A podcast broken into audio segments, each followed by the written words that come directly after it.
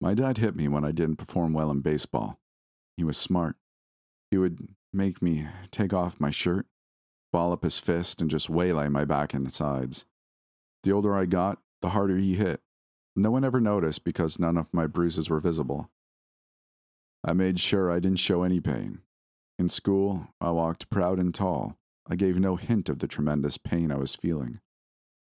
When I turned 13, my dad became obsessed with boxing. He put me in a gym with a boxing club. It wasn't expensive. He just had to pay for my hand wraps, but the rest of the money came from us, would be boxers, getting out on the street and basically begging for money. I hated it, and most of the people hated us in turn. They would ask what charity we were collecting for, and when we would tell them it's for the Jackson Boxing Club, they would get angry and roll up their windows. One woman told me, If you want a box, use your own money. I gotta admit, I agree with her. Besides, I didn't want to box. I was decent. I had a pretty good defense and I could land some punches, but I had no power. All my matches went the distance, and I could only score with my punches, never cause any real damage. My dad recognized my weakness. Well, he always recognized my weaknesses. In his mind, I would find that power if only I had more endurance. He thought that I was strong in the early rounds, but lost my power in the later rounds. My trainer thought otherwise. Larry needs to work the bag. It's technique, not endurance. What the hell do you know? That's why you're working in a rinky dink gym. You didn't know how to fight when you were a professional, and you sure as heck don't know how to fight now.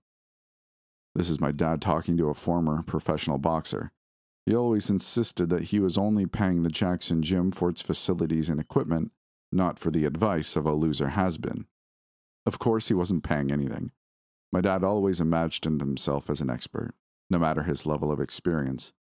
He never played any sports as a kid. I guess he was just compensating for his own failures by pushing me to succeed, and he pushed relentlessly. Larry, success is painful, but worth it. Every bit of it. I wish my dad would have pushed me more. You'll thank me one day when you are sitting on top of that mountain. So the running regimen began. I had to get up every morning at three in the morning before school.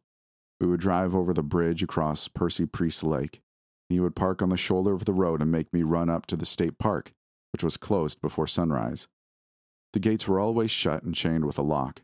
I was trespassing, but my dad insisted on me running every day before school. He was convinced that the early schedule and the rigorous running would instill in me a discipline advantageous to developing the mindset of a professional boxer.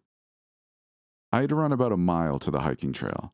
The trail was not a round trip, it was four miles one way. When I got to the end, I would turn around and head back the way I came. I had to do it within a certain time limit, or I was punished, fist to the back, his favorite style of punishment. And now, with my boxing career in full force, an extra way to toughen me up against body shots. He would always say, Boxers always underestimate the body shot, like he was some expert. July 5th was a day I'll never forget. For once, my dad bought some fireworks for the 4th of July, and he didn't make me run that day. It was a great day, but the next morning he felt guilty, like he had slipped in his duties as a trainer and he felt we needed to start extra early. He woke me up at 1 in the morning. Get up, boy. It's time to run. But, Dad, I haven't had much sleep. I'm tired. Can't I have one more hour of sleep? He grabbed the skin of my thigh and squeezed hard. It felt like he had grabbed me with some pliers and mashed down on the handle. I yelped in pain. Get up now. I won't tell you again. I got up, took a shower, and put on my clothes. We drove across the bridge and parked the car. You need to beat your normal time, or else I'm going to beat your ass.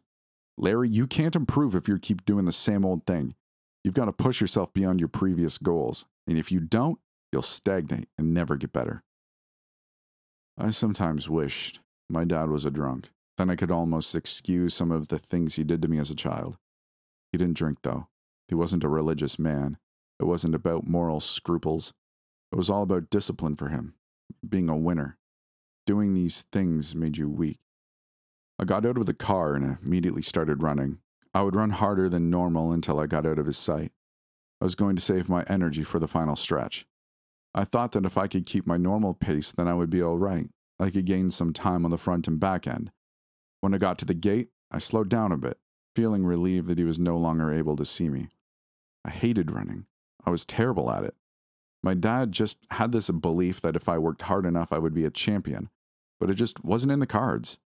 Yet I did enjoy the hiking trail. It felt like an escape. Once I got to the trailhead and started along that dirt path, I would enter an imaginary world where I was an adult and free from my father's control. I would talk to myself, cussing my dad, telling him he was a loser and an idiot. I would get all my anger out. That trail, those dark, foreboding trees, the early morning chill were agitating forces, provoking me to release all my hate and anger. The forest was whispering in my ear that it wasn't a sin to hate your dad. He deserved it. I got to the end of the trail. I felt like I had a good pace going, so I stopped and stretched a bit. I heard some fireworks in the distance and some laughter. It was a group of friends, something I longed for. They had snuck into the park like me, but instead of punishing their bodies for a career that never was going to be, they were having fun. I almost thought of finding them, but I had a task, and I didn't want my dad to make a scene. I took off down the path, and about halfway through, I heard some screaming. I could sense an agonizing fear, beyond any kind of normal surprise or discomfort. They were fearing for their lives. The fact was easily discernible. There was no mistaking that kind of scream. It was qualitatively different. A degree of fear I hope to never experience again. I stopped and listened, trying with much difficulty to slow down my breathing, and all was silent. I didn't think it a good idea to run. In fact, I got off the trail and hid in the bush for a while. I don't know how much time I spent there, but I wanted to make sure that whatever happened was finished. And then I heard some footsteps, or more appropriately, someone dragging their feet across the trail, as if they were too weak to pick up their legs and walk with any effort. I was in a bend of the trail. Out from behind some trees came a shadow of a person barely able to move, limping with one leg and dragging the other. There was a new moon, but visibility was opaque with the thick cover of trees. I heard him groaning and praying to himself God, Jesus, I'm sorry. Help me, protect me from this demon. Please, please, I'm not ready to die. Whoever he was, he hobbled into the brush on the opposite side of the trail from me. I think he decided it was best to hide like me, but he was hysterical. My feelings were ambivalent. I felt angry that he was hiding in the same place that I was, and worse, he wouldn't shut up. He was mumbling and whispering to himself, invoking the Lord God Almighty for an intervention, a miracle and release from his diabolical suffering. His prayers really were poetic. I heard more footsteps, but these were healthy and strong, predatory. Where are you, little poodle? What an inferior species you are, poodle. Poodle, I'm going to tear you apart. It was a metallic, low, shrill voice. I saw the silhouette emerge from behind the trees. At that point, somehow, some way, the moonlight shone up the ghastly figure like a spotlight, enveloping the actor in a ray of solitary light. He had long black hair, he had a grisly smile on his face, with sharp teeth and blood all over his face. He was pale white, wearing a flannel shirt and blue jeans. He had his hands raised up to his chest, and I could see that his fingernails were long and sharp. They too soaked in blood and flesh. His eyes were iridescent, shining with all the colors of the rainbow. Sometimes, though, I detected a feminine quality in him, as if he was possessed by something and controlled by a sinister spirit. When he talked again, I heard more than one voice, one male and one female. Little poodle, don't hide. Don't run. It's over. I'll make it quick. I promise. But you must die. I renounce you in the name of Jesus Christ, he yelled. There you are, Poodle. I'm so hungry. This monstrous being grabbed the holy petitioner by the arm and bit down hard into his forearm and ripped out muscle and flesh. The victim screamed in pain, and I did my best to keep quiet and not reveal myself.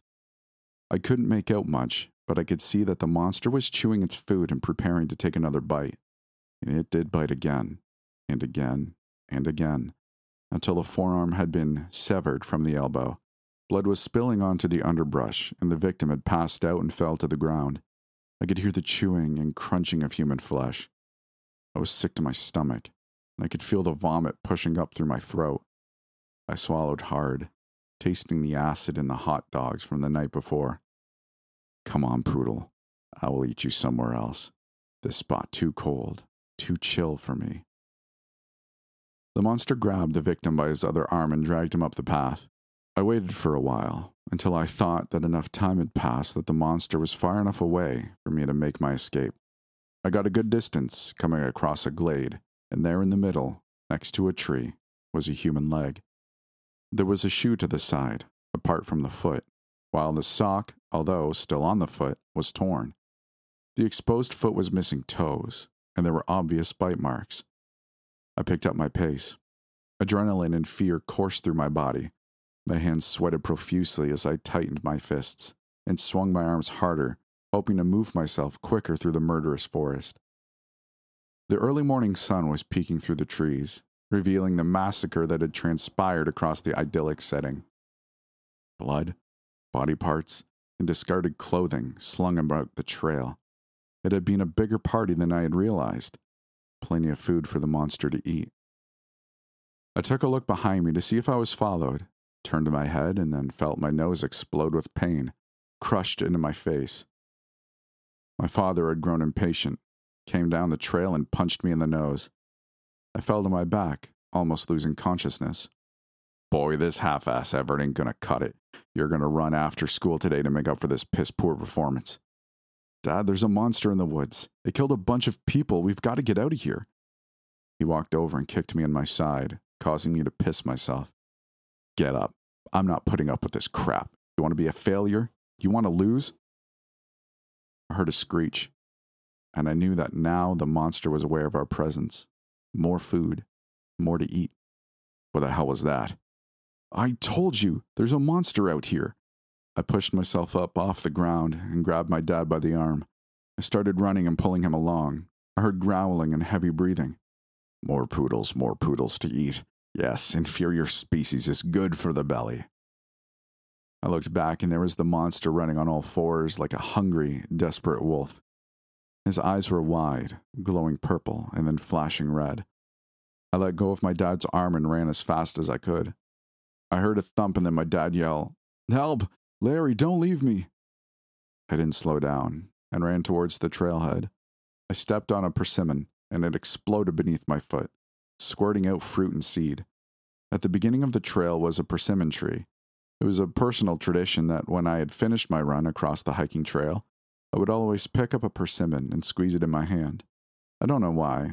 I guess it was a way to symbolize my accomplishment. Not only had I beat the trail, but I had proven my dad wrong each and every time. This time, the persimmon was destroyed by a different will and with a different purpose, one more mysterious and heinous than I could ever imagine. I hated my dad, but I never wished him dead. I turned and saw the monster dragging him into the woods. My dad looked unresponsive. Maybe he had resigned himself to his fate. Maybe he decided that he didn't really deserve to live. Maybe he felt guilty for the monster he had become. Thank you for making it this far. I hope you enjoyed that story. If you did and you'd like to support the channel, you can find me on Patreon at Stories After Midnight. I really appreciate it if you head on over there and check it out. And outside of that, I'll see you in the next episode.